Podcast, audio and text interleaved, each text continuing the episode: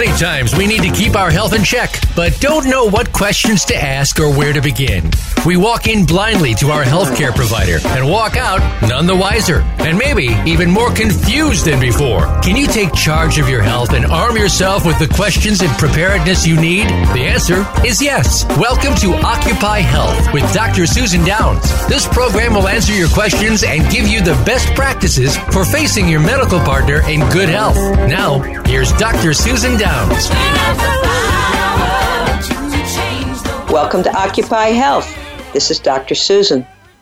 We've talked with many naturopaths and functional medicine practitioners because we want to look under the hood. We want to know what's the cause of any ailments and we want to know what we can do about them. So, where does disease come from? What causes it? Why do we have so many chronic diseases? What can we do about it? So, to explore this today, we have Dr. Dickson Thom. He is one of the co founders and medical directors of the American Center of Biological Medicine. He has over 40 years of experience as a clinician and over 20 years as a medical professor. He lectures extensively throughout North America and has been teaching doctors, students, and the lay public on proven medical principles and business skills for over 35 years. He was the former dean of the naturopathic medicine at the National University of Naturopathic Medicine and a full time professor.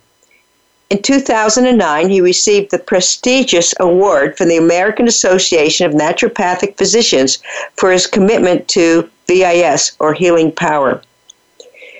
He is one of the co authors of the new book, Bioregulatory Medicine, An Innovation Holistic Approach to self healing.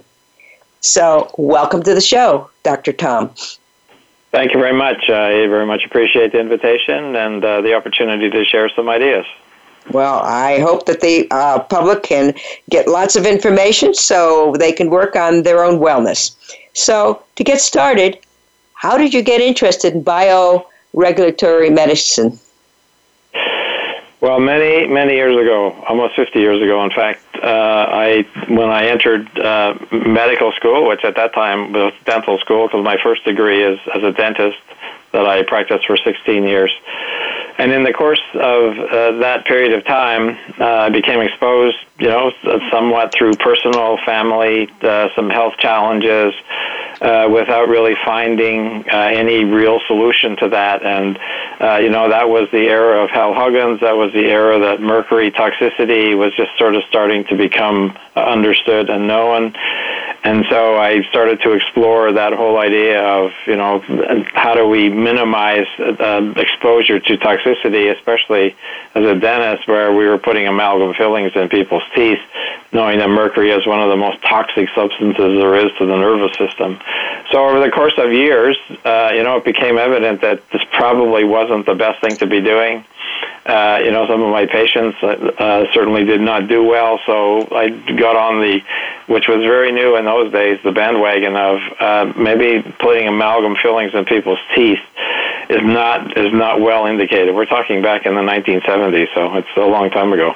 Uh, anyway, that that sort of led to to the whole idea that uh, let's explore other ways, other cultures, uh, other what other you know people do in other countries. It's it was about homeopathic medicine, Ayurvedic medicine, you know, Western medicine, naturopathic medicine. So it led me down this path of of doing a lot of reading uh, back in the day, of looking for, you know, why what is what's the common thread between whether you go to an Ayurvedic practitioner or homeopathic practitioner or naturopathic practitioner, and it became evident that even though the words may not have been the same, uh, the the goal was the same, and that was how do we get the physiology of the body back into balance?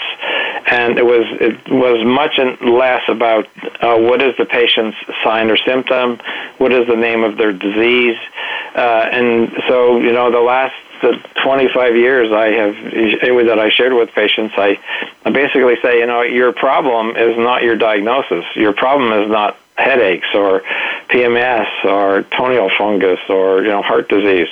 That's a sign that you have a problem. And generally speaking, when a person has a diagnosis or a variety of different signs and symptoms, you know, through other types of evaluation beyond just standard blood tests or urinalysis or an X-ray or an MRI, it became evident that these these uh, patients with these multiple you know different things.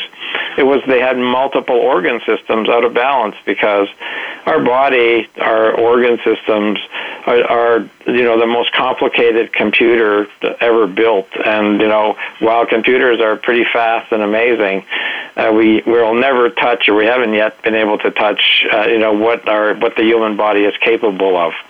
So it became evident that, you know, when I would treat people, and let's say I was treating them for headaches, uh, you know, and, and and they they didn't they found that either Tylenol or Advil or if it was migraines, the latest migraine medication, you know, would maybe take the edge off, but it never really dealt with what the problem was. And so I started exploring, well, it can't be about me just giving an herb. You know, if I give butterbur, will that work any better? Or if I give magnesium, will that work any better? Maybe I should do an IV of magnesium, or maybe I should have their neck adjusted type of thing. So it became evident that the, the the reason that the person came uh, was not really what the problem was. And so we needed to look at their blood sugar. We needed to look at their blood pressure. Uh, we needed to look at uh, the alignment of their spine. we needed to look at how they were sleeping. We needed to look at the, whether they were dehydrated or not. So the concept of bioregulatory medicine, therefore, is the exploration beyond the name of a disease, beyond a sign and symptom, that truly looks for how do we allow the body to re-regulate itself. In other words, how do we get the body back into a place that we commonly call homeostasis or balance? And you know, we think of the brain as as the master, uh, you know, coordinator of all these types of things. And you know, we have all these independent organs, uh, whether it's the cardiovascular organ or our digestive organs or our endocrine system or our lymphatic. And almost always in the exploration of you know whatever the challenge was that the individual was coming with, we found multiple systems that are out of balance. And I realized that if I was going to send the individual to a specialist would do their special test, they were they were ignoring all the other systems. And while the patient may feel better, they never really got better.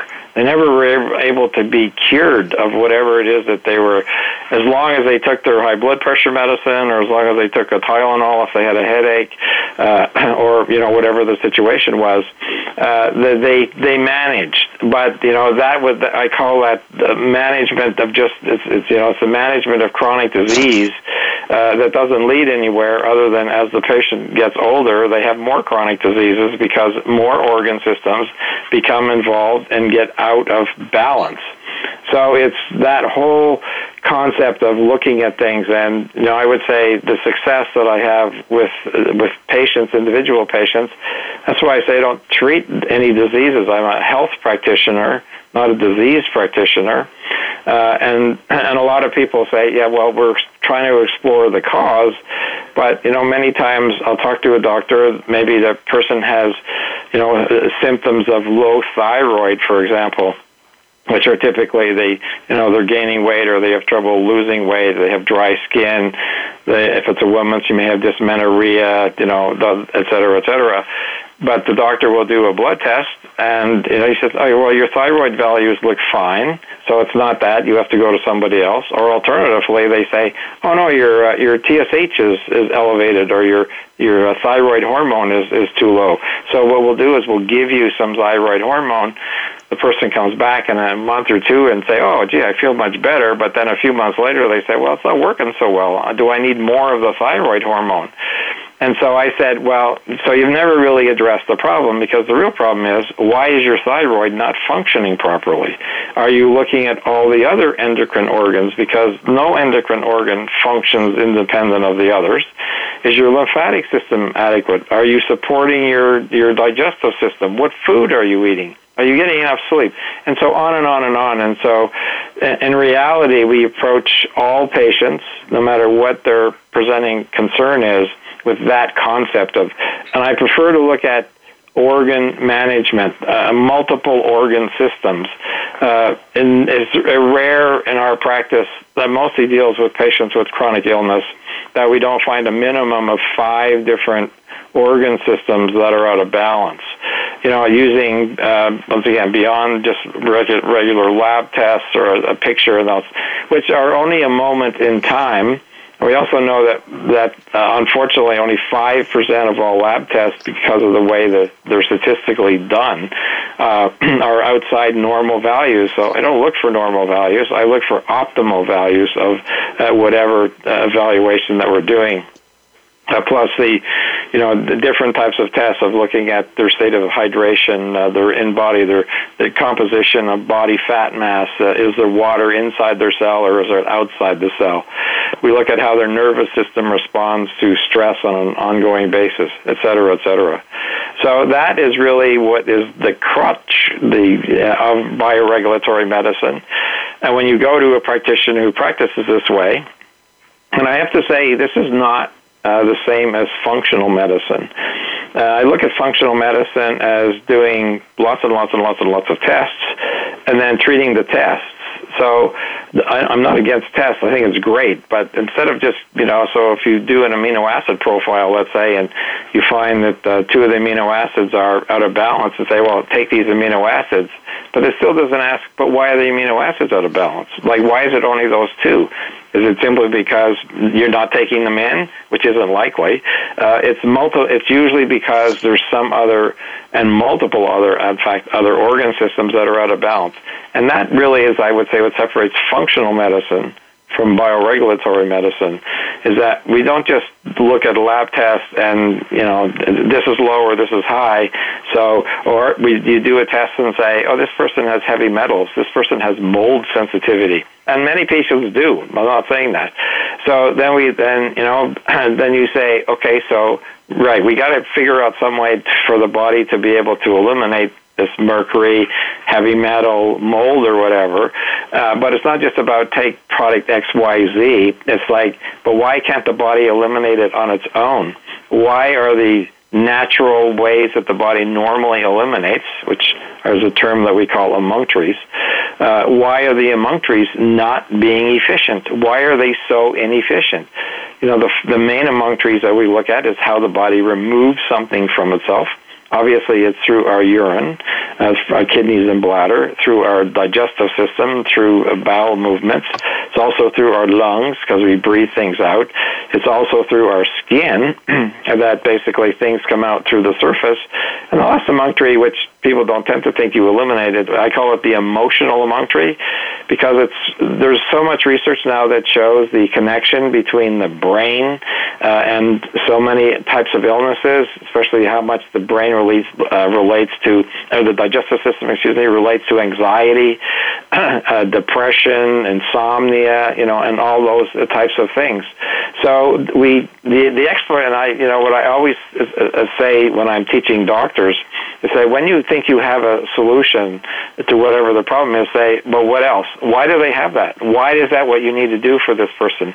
And you just sort of keep exploring. It's like keep you keep uncovering things, and where the problem has come from in my uh, opinion, uh, based on doing this for the last 22 years, is, uh, and it's now becoming more and more recognized, is unfortunately these problems we're now realizing started even before our conception. And using the concepts of Chinese medicine and looking at how our different organ systems mature at different stages of our development. So, literally, from a time of preconception till we have fully energetically matured all our systems is well into our 20s. Women are somewhere around 22, 25, and men don't fully mature their nervous system until 25 to 28. So between conception and 25, we have all these different uh, systems that are maturing at different rates, and depending what happened between that moment of conception until 25, pretty much is the determining component or a huge determining component as to why somebody uh, shows up at a doctor's office. And historically, uh, we well know that the um, by far the, the unless one's a a pediatrician, uh, the most common age that people go to see the doctor is women over 40 and men over 50. statistically, probably looking at 75% of patient visits are in that age, and then uh, the, all the other ages make up the other 25% of patients. So you say, well, what what happened in those first 40 years, and how did they get here? Uh, like, what? Why are these organ systems breaking down? And we can say, well, we have poor quality food, which you know is you know that's part of it in fact everything's a part of it but but as i've explored this whole idea of recreating what happened to people from literally conception up through those 25 to 28 years and we're able to reprogram uh, a person's reaction. Uh, I prefer to call those things learned uh, perceptions. And so, you know, how you respond when something happens to you is not happenstance. You respond in a specific way because of how well you chose your parents, uh, you know, how your parents raised you, if you had siblings, uh, what happened in those formative years of the kidney, of the digestive system, of the respiratory system, for endocrine system, or cardiovascular, and our nervous system.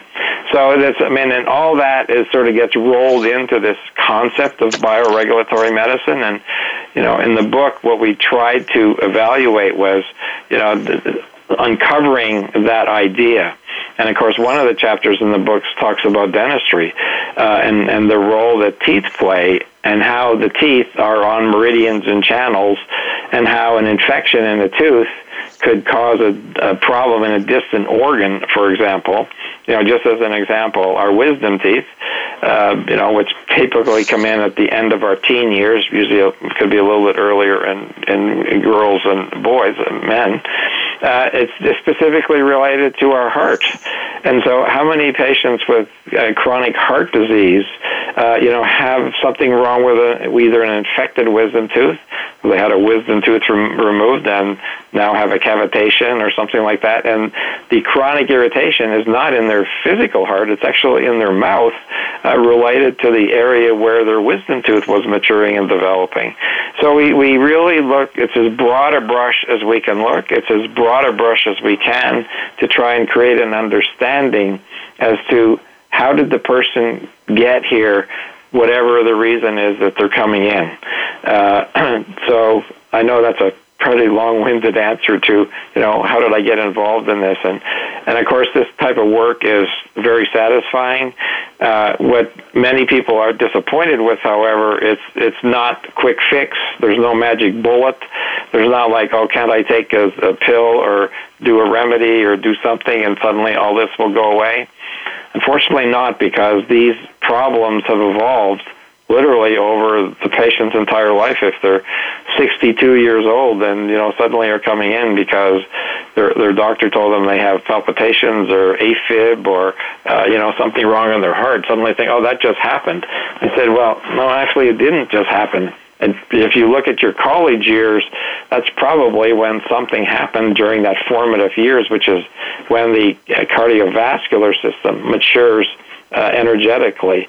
Uh, obviously, we have a heart, but uh, and, that, and that's also the a the years that you know the typical expression. Oh, your first heartbreak, your first breakup with a girlfriend or a boyfriend, uh, type thing is like, and that that I'll call it the grief or that emotional challenge literally weighs in your heart. It can also, and if you're having a, a wisdom tooth that's starting to erupt at the same time, then the brain picks up the fact that the wisdom tooth is the problem, and then throughout throughout our rest of our life, our heart can can literally be paying the price for something that happened to you 50 years previous, uh, and then they go to the cardiologist and they say, well, yes, this you need to take this medication, but there's never a. But why did it start? Like, why is it there? Well, what is the underlying true etiology of these types of problems? So it's a that it's a very broad brush uh, that we follow. It's quite detailed and it's it's not fast. And you know we unfortunately we live in a society where we sort of want instant gratification. Health unfortunately isn't i always say to people it's not a 12 week journey or a 12 step process. This is a lifelong journey. And once we embark on the journey the idea is to incorporate uh, things that we can do for ourselves on an everyday basis while seeking professional help, uh, you know, in specific areas. So that kind of is how I got involved in this whole bioregulatory medicine uh, regime. Uh, there's a lot of wisdom in there because there's a couple of points I would like to emphasize. For example, the laboratory test you refer to, it's based on 95% of the population, most of which are very sick. Look at the people around you. They're obese, they have so many chronic diseases, and this is on what we base normal on. So we certainly want optimal rather than normal. I want to be optimal, I don't want to be normal. And another thing is, I just don't understand the allopathic approach if you just give a pill to mask the symptoms. I mean, these symptoms are expressing themselves because they're trying, the body's trying to do something. You get a mucus plug, that's trying to get the bacteria out of your system, but then the patient wants, I want a uh, anti-mucus plug thing so I don't have plugs. Or if you get a little bit of a temperature, even the temperature is supposed to be helping healing. Or, I mean, I just don't understand why suppressing symptoms. I mean, I should think encouraging the symptoms like homeopaths do would help the body go toward, will help the body's healing mechanisms go in place. And I also like your analogy to uh, traditional Chinese medicine because that all these organs and systems are interconnected, and so it's not just one organ; it just um, all interconnected. Another thing that I was impressed by is the role of the teeth uh, and in healing, as each tooth is on a meridian. And Dr. Levy, you know, whom I interviewed previously, goes into this in a lot more detail. But one of the things that I am totally mystified by is why does a dentist put these toxic substances such as fluoride and mercury in the mouth, where each of those is a, a, biohazard and needs to be disposed of extremely carefully. I don't understand that. It's a very challenging political uh, question that you know one of the unfortunate things is is that the American Dental Association has the patent or had I'm, I don't know if they still do but they did in my day had the patent on the amalgam so every time a dentist put a bought an amalgam and put it in, the American Dental Association was getting, you know, a, a royalty on that type of thing. So I mean, you hate to say that that's the only reason, and you know, their their logic is it's been around for 150 years. There's probably 150 million people in this country who have had, and may not have it anymore, but have had at some point in their in their life an amalgam filling, and they say, "Oh well, it didn't cause any problems," and that's because the American Dental Association is not doing a holistic overview of the person's entire body. They're just looking at a tooth and saying, "Oh, the tooth looks fine. This is restored function. Uh, the person can chew on it. They're not having any pain, and must be okay." But not realizing that that amalgam, which is basically leaking mercury on a constant basis, especially new amalgams, and they're basically then being deposited in some other organ, be it the brain or the breast or you know your, your liver or you know the digestive system, and and so it behooves us as biological and bioregulatory practitioners to help uh, to understand that, and of course the uh, I'm sure Dr. Levy talked about you know you can't just go to a dentist and say well take these amalgams out because that's going to give you the greatest exposure possible uh, to a very toxic substance. It has to be done you know in a very careful uh, way, and you, you look at the dentist, it looks like they're in a spacesuit because they're trying to protect themselves because they know when they remove this this mercury amalgam, there's a, a lot of exposure that's being put into the air. They don't want to breathe it in because they're doing it on an everyday basis. And, and it is it is curious that um, you know dentists um, still, you know, there, and I don't know what the percent of dentists are who still use uh, mercury amalgam. I think one of the most unfortunate things about mercury amalgam is that in uh, low income or, or you know, those types of, you know, the people who can who can afford to go to a dentist uh, invariably will say, I don't want amalgams, but people like low income people or, you know, uh, migrants and those type of things who can't often go to low cost clinics and the only material that they offer there are mercury. And those are, the, those are probably the people who are the most susceptible uh, to having those types of things put in their mouth. And it's, it's an extremely unfortunate component and you know then they wonder why is you know and it's and the, any type of exposure of heavy metals uh, mercury or otherwise you know cadmium arsenic etc isn't something that you know unless you're a fireman and go into a burning building where these chemicals are, are being incinerated, you know, you're not going to get a, a massive exposure. So even when uh, patients go to a, a toxicologist, they'll just do a routine blood test without any type of a challenge and say, you don't have mercury in your blood. Of course, you don't have mercury in your blood. The brain has enough knowledge to know if you're going to have this toxic substance, you're not going to want it floating around. So, it, as quickly as possible, it takes it out and it deposits it somewhere and says, I'll just stick it over here in this fat cell or the breast or wherever it puts it. And then we don't think about it. And, and they say, well, we don't see anything like that. No, you're not going to see anything like that because the, in the wisdom of the body's ability to heal itself, as you just mentioned about fevers, as you just mentioned about a mucus, you know, we, you know, we, we get a cold, we have a runny nose, and the first thing we want to do is take Mucinex or something to stop it, which is the worst thing you can do because all you're doing is you're going against the very thing that the body needs. And in fact, the best antibiotic ever invented, and no, nothing which will touch it, is called a fever. Uh, in fact, the the uh, you know the body has in 99% of circumstances, uh, the body has the ability to literally shut off the temperature at about 105.5 because you know if it goes higher than that, you're literally going to fry your brain cells uh, per se. But you know, people are worried when it gets to 99. It's like 99 is like it's nothing. You, it's like you know trying to cook uh, a roast, but you only put the oven a 100 degrees, and you say, how come it's, this roast is taking so long to cook? So I always encourage people to raise their temperature, not to lower their temperature. Yes, they'll be achy and sore, but heck, within 24 hours, your your the fever, which is the best antimicrobial there is, has literally incinerated whatever the microbe is. So and, and you know, we always worry about children uh, who get a fever and said, "Oh, what if they have a you know a, a febrile seizure?" And there's good research from many years ago showing, and I always say, oh, it's not a bad thing because uh, children who've had febrile seizures, not epileptics, we're talking two different things, are generally have been shown over time to end up with a higher IQ because it's the way that you actually are stimulating those brain waves in a, in a young child. So fevers are, are not to be uh, taken lightly, mind you. So, you know, I always say put the, put the child in a bathtub. If it's a child, or put yourself in a bathtub. Do an Epsom salt bath. Uh, for for example, do a tepid bath.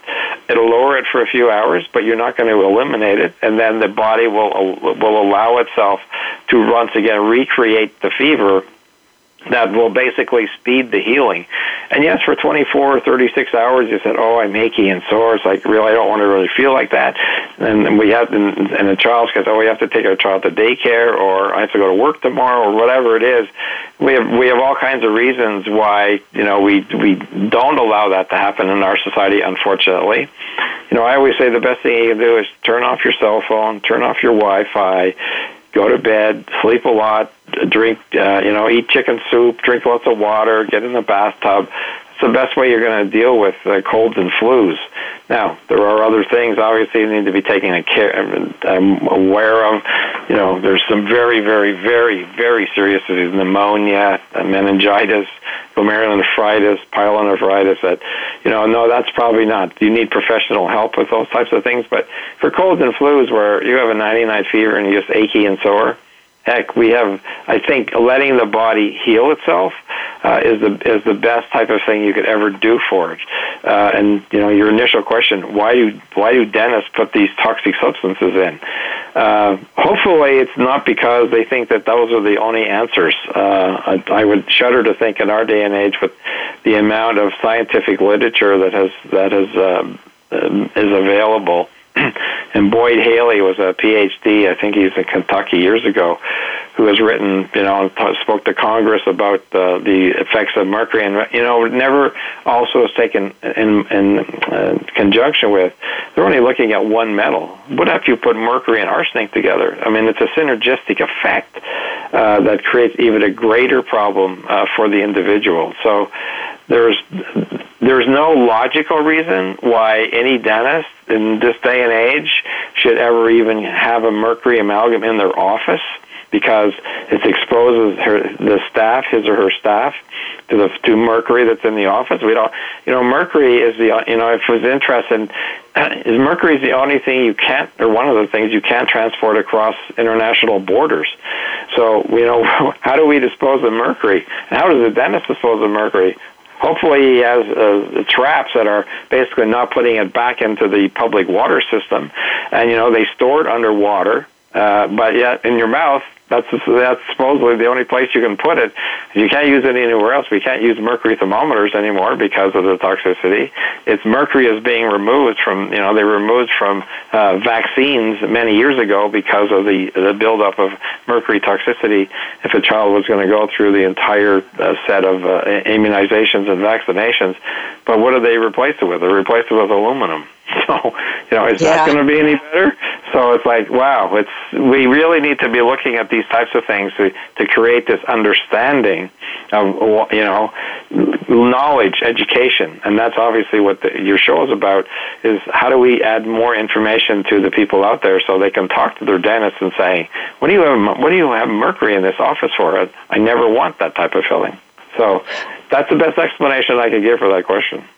Uh, I've also interviewed Dr. Kennedy, who I believe in the past has made some films that as soon as when you brush your teeth, you pick at them, or the dentist cleans them, uh, he's got pictures of the vapors of mercury just going right up to the brain. Uh, it doesn't sound good, folks. So even we chewing have to, gum will do that. If you chew Pardon? gum, if even yeah, if you chew gum. gum, same thing. Yeah.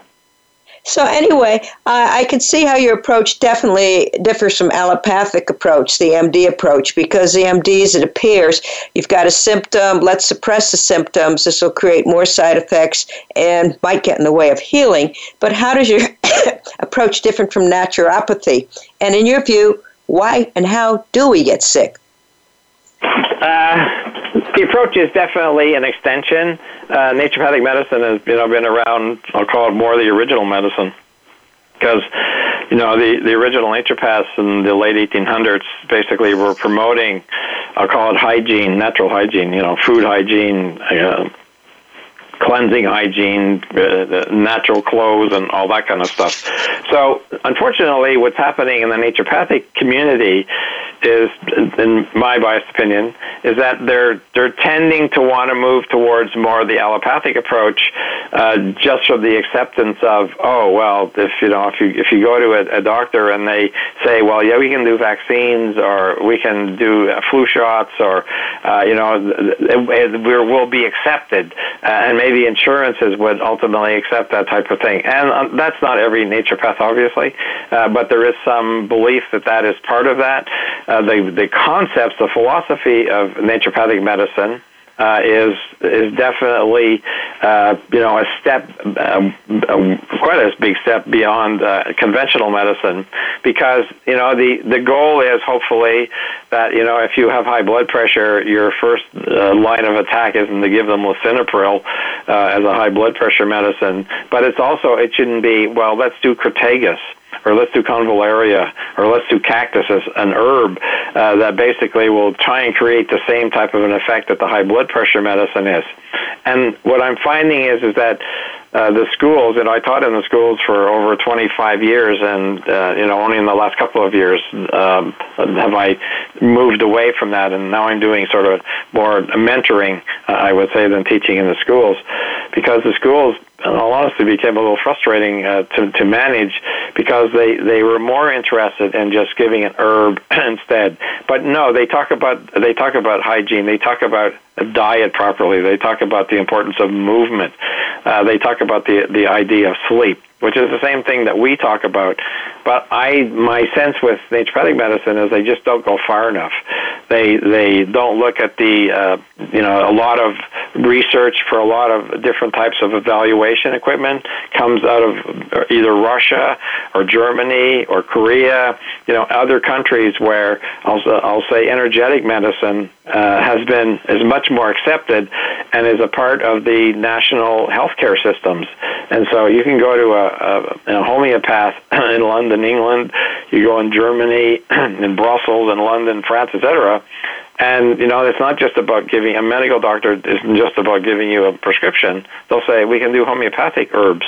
So you know they've they've extended that, but the United States unfortunately still seems to be lagging around, and you know whether that's a lobbying effort in Congress or, or whether that's a uh, the power of the American Medical Association.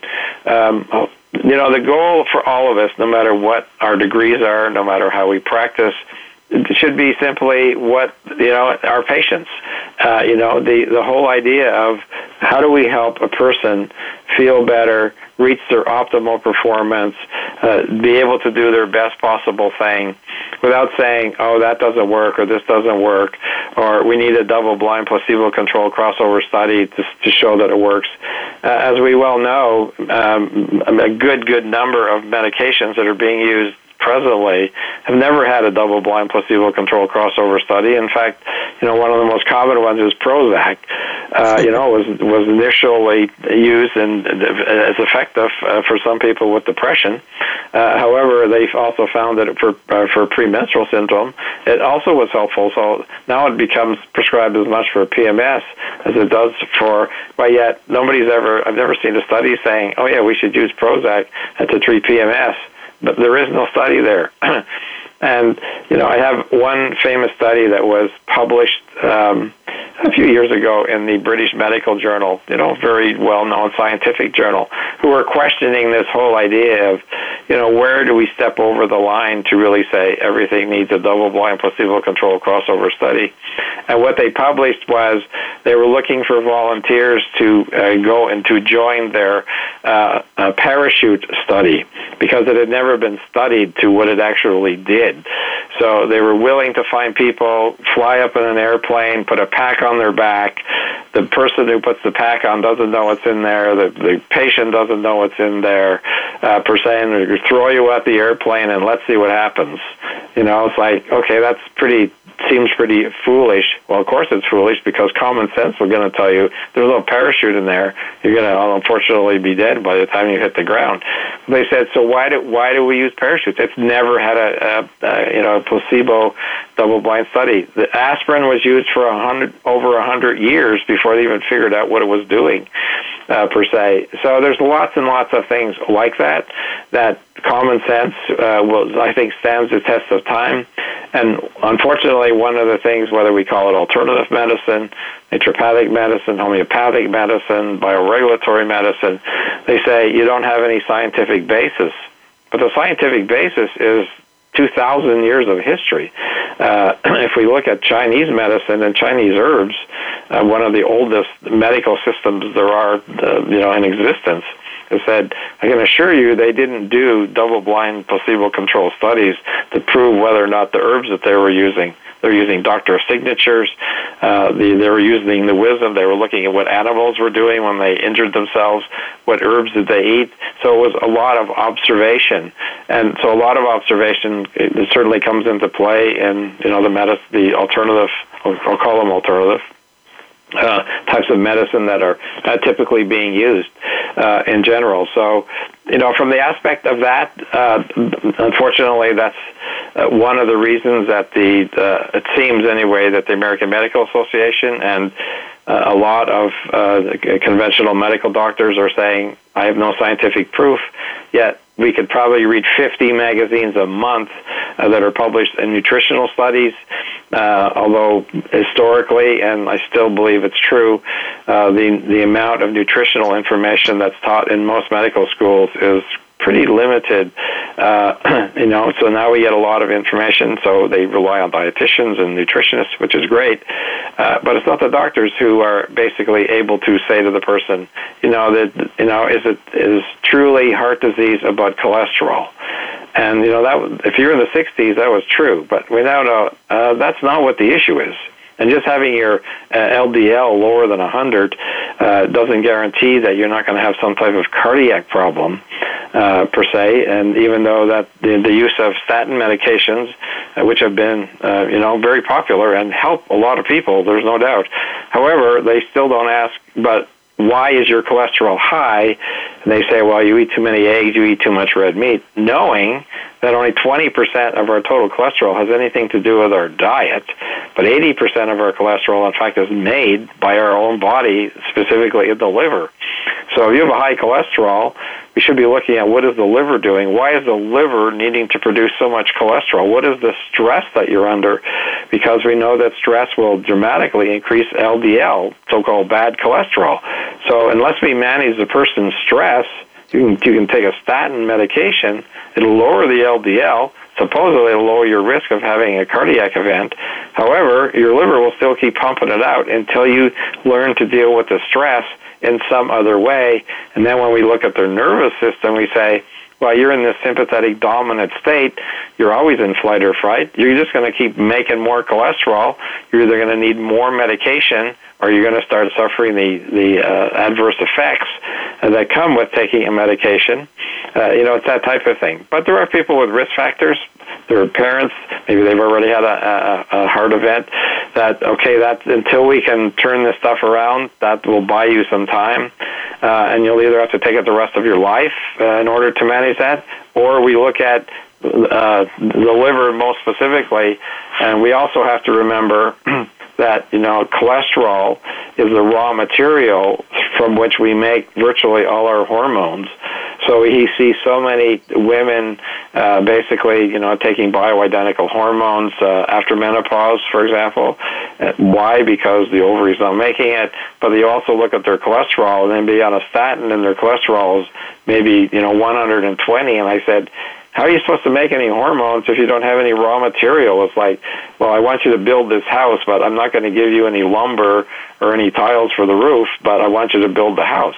So when you don't have the raw material, you can't make down what's downstream. So whether you're making testosterone, cortisol, uh, estrogen, progesterone, etc., you need some raw material, which is at the top of the of the chain, we'll say, and so, you know, very often when I see a person that their their cholesterol is less than about 160 or 170, I said, you're going to get, unless you're a, a truly a vegan, uh, which can have it, and then they often, not uncommonly, will have some hormone issue. And I said, until you get some more raw material, you're either going to have to take the hormone or figure out how we can raise your cholesterol uh, by making your liver produce more.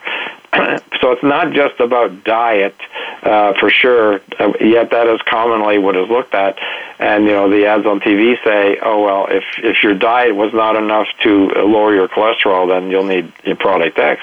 I'm saying, no. Why is your liver making it?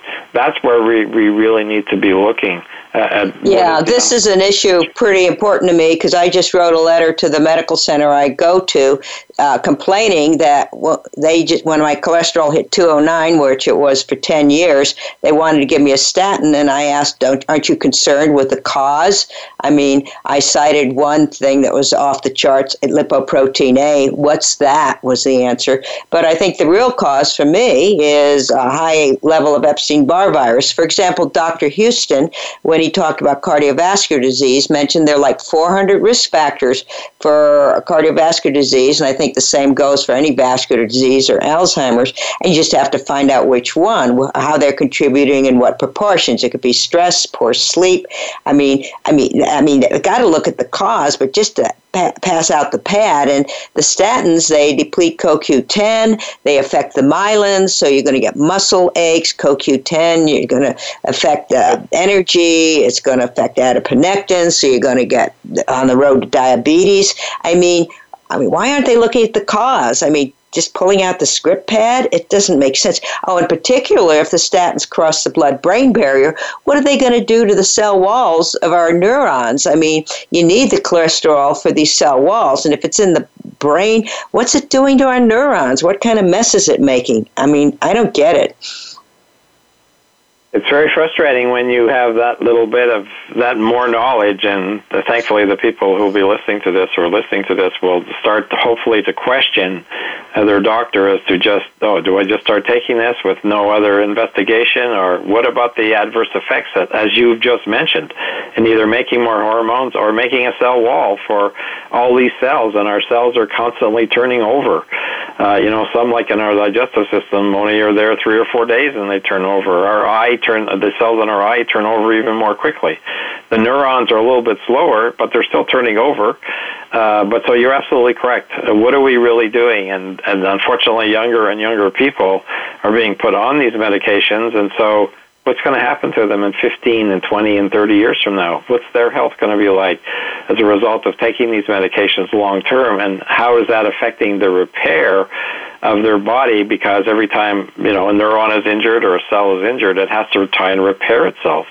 Uh, but we are interfering with that repair process. So that's why we have to, you know, step back, look at the big picture, see how everything, as you've just suggested, uh, work in, as a team uh, with everything else because that obviously is a much more important uh, and a much more effective goal and uh, optimal performance. Uh, to have numbers that look optimally, uh, you know, when they do a blood test, and we're not worried about normal, as you said. Who wants to be normal when 95% of the people they're testing it on are ill, uh, and they're still considered normal? So it's a it's a very well a well spoken that point. Well, uh, we only have like 10 minutes left. So what points do you want to leave the listener with? What do you suggest they investigate? What tests you think they should ask for? And obviously, they should ask the doctor, why is this happening? But uh, what words of advice so that our listener can start their own path to wellness? What advice do you hmm. have? Uh, so, obviously, my first suggestion is you know on Amazon you can buy the book, uh, and I think that would help people tremendously uh, get sort of a, a to and what it's trying to do it's the book is not written to create controversy. The book is written to hopefully open people's minds that there is another way of thinking about health. There's another way of approaching health. There's a lot of things that we can do for ourselves that don't require a professional. Uh, you know, the professional will be, will be your guide, but they can't go home with you and do the work itself. So it's it's attempting to uh, uh, raise the awareness, just like the show is today, uh, for people to start questioning their doctor more, uh, to start being more inquisitive as to as to you know why do I have this, and don't be satisfied. Well, we don't know. So it should say, well, maybe you don't know. So are you saying nobody knows the answer as to why that is? so I think people need to be more uh, forthcoming with their practitioner uh, as to what it is that they're attempting to achieve with the doctor. Uh, don't be as quick to just accept the prescription, uh, thinking that that's the solution to the problem. As you've said several times, uh, ask them what, why they think the cause is. Uh, and don't accept, well, maybe it's this, maybe it's that. Well, then why don't you investigate that? Why don't you try and understand where where these problems came from? Excuse me uh, and why they're there. So th- that's certainly one aspect. I also, um, you know, it's mentioned in the book, and it's something that uh, we can all do. Uh, we can all start doing, and I I call them uh, natural laws. Uh, you know, and if we had if we had this discussion, and you asked the question, why do we get sick? Uh, when I've in having done literally thousands of presentations, I've asked that question to many, many groups. And invariably, people will always say stress, poor diet, not doing enough exercise. But the number one answer always comes back to uh, uh, microbes. It's a bacteria, it's a virus, it's a mold, it's a fungus, it's a parasite. And I said, but they they don't. I mean, you're talking about the stuff from Louis Pasteur back in the 1800s. I said, if if you were to infect 100 animals with the same bacteria, do you think they'd all get sick? And no, well then why is it the bacteria that makes you sick? It's it's your own internal immune system, it's your own internal imbalance of your organ systems.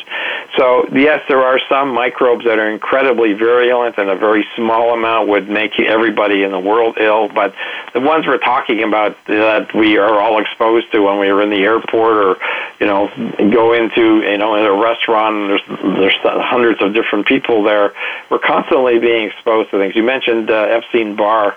Uh, you know, to me, we're sort of having a re-epidemic of that kind of stuff uh, the last few years, and it seems more and more people are getting into this reactivation of something that they were exposed to, often in their teens, that may have been mononucleosis, or you know, may not have manifested to that particular level. So my belief is is that a good half of all diseases, um, and so I think I call things like microbes stress, uh, you know, mercury fillings, uh, not a poor diet, uh, not not sleeping enough, etc., as as uh, triggers uh, for the problem, but not really what the problem is. Uh, so we we follow these natural laws, and I said, and I would say, what uh, does every seven billion, seven plus billion people on earth have to do for themselves every single day in order to survive? So everybody uh, has to drink water. So, okay, there's the first thing you can do. And how much water do you need? I use a formula, uh, barring some some issues with whether it's kidney or cardiovascular. In general, saying about half your body weight in ounces. And coffee doesn't count, alcohol doesn't count, juice doesn't count. We're talking clean water. Uh, so if a person is 150 pounds, uh, we're talking basically 75 ounces of water. So we're talking nine glasses of water, uh, you know, throughout the day, not all at once, uh, per se. So that's a, that's one of the things. Obviously, we need to eat food uh, to basically pr- provide us with energy. Uh, we need to try and figure out what is the best food for people. Uh, if you want to know what the best diet is uh, and don't know where to start, I say uh, you call it the whole food diet, or can you name the food diet? Meaning, you look at the food, and if you can't name what's in it, then you can't eat it. People say, well, that's easy. It's a piece of bread. I said, no, it's not a piece of bread. What food is that? Well, it's bread. I said, well, what's in it? Well, I don't know. I have to read the label. Well, then you can't eat it because it's not a whole food. So you look at a fruit, you look at a vegetable, you look at a fish, uh, you look at uh, a legume, you look at soybeans. Uh, so when you see the whole food and say, aha, I can name that food. Okay, now you prepare it, now you can eat it because you're basically getting all the nutrition. So in other words, we're minimizing things coming out of boxes, we're minimizing things coming out of packages, and does it mean you can never have it?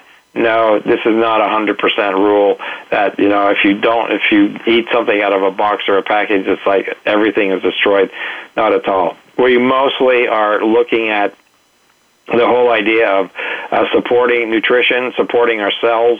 Uh, they need, uh, you know, they're constantly being exposed to oxidative damage, so we need a lot of different colors. The research uh, coming out a couple of years ago uh, suggested that it used to be, you know, three colors, five colors, the rainbow colors, but two years ago, this, the research came out and showed that 10 different colors of food a day, white is not a color, uh, basically significantly reduced rates of heart disease disease, uh, cancer, uh, you know, lung diseases, et cetera, et cetera, simply by eating more colors of food. So the more colors you eat, the better it is.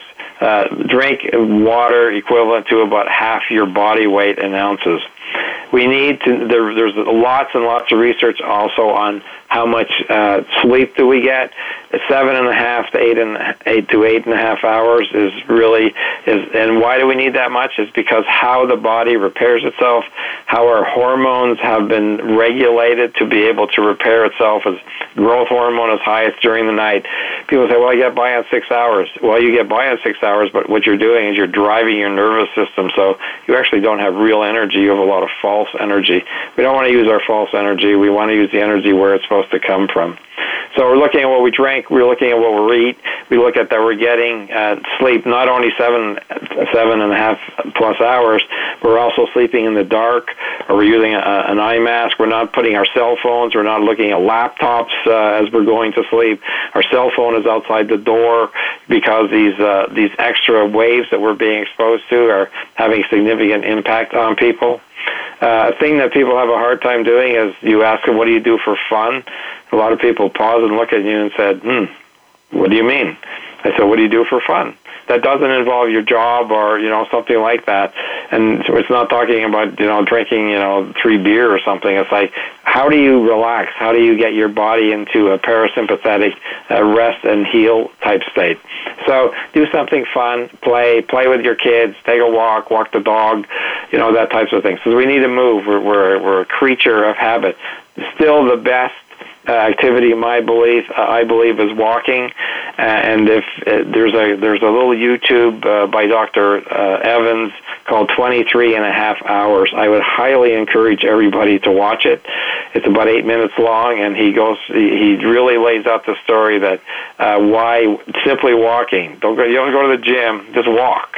Ideally, about 150 minutes a week. So we're talking 20, 25 minutes, you know, a day, five times a week type thing, and we'll get close to that. So it, it's that type of thing. So we need to move. We need to sleep. We need to eat well. Foods that our body for. We need to drink water. We have about one minute left. Is there any way that people can get a hold of you?